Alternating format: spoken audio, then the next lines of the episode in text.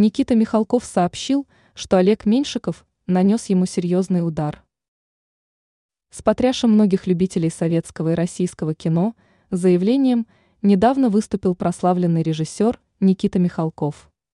Он оповестил широкую общественность о том, что не менее известный и почитаемый в стране актер Олег Меньшиков нанес ему серьезный удар. Деятель культуры от кинорежиссуры уточнил, инцидент имел место быть в 2007 году, когда снимался фильм «12». Вставший очень популярной кинокартине, главную роль должен был играть Меньшиков.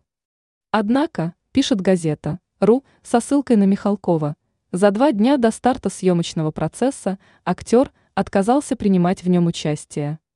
В связи со столь неожиданным форс-мажорным обстоятельством главную роль получил Сергей Маковецкий.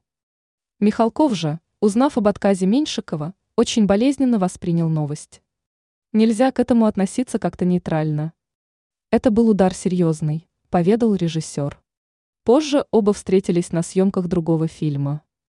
Михалков говорит, что Меньшиков повел себя некрасиво, пожелав покинуть проект, не закончив работу. Такое поведение актера профессионально оскорбило режиссера, признался Никита Михалков. Ранее Михалков отреагировал на призывы запретить сериал «Слово пацана».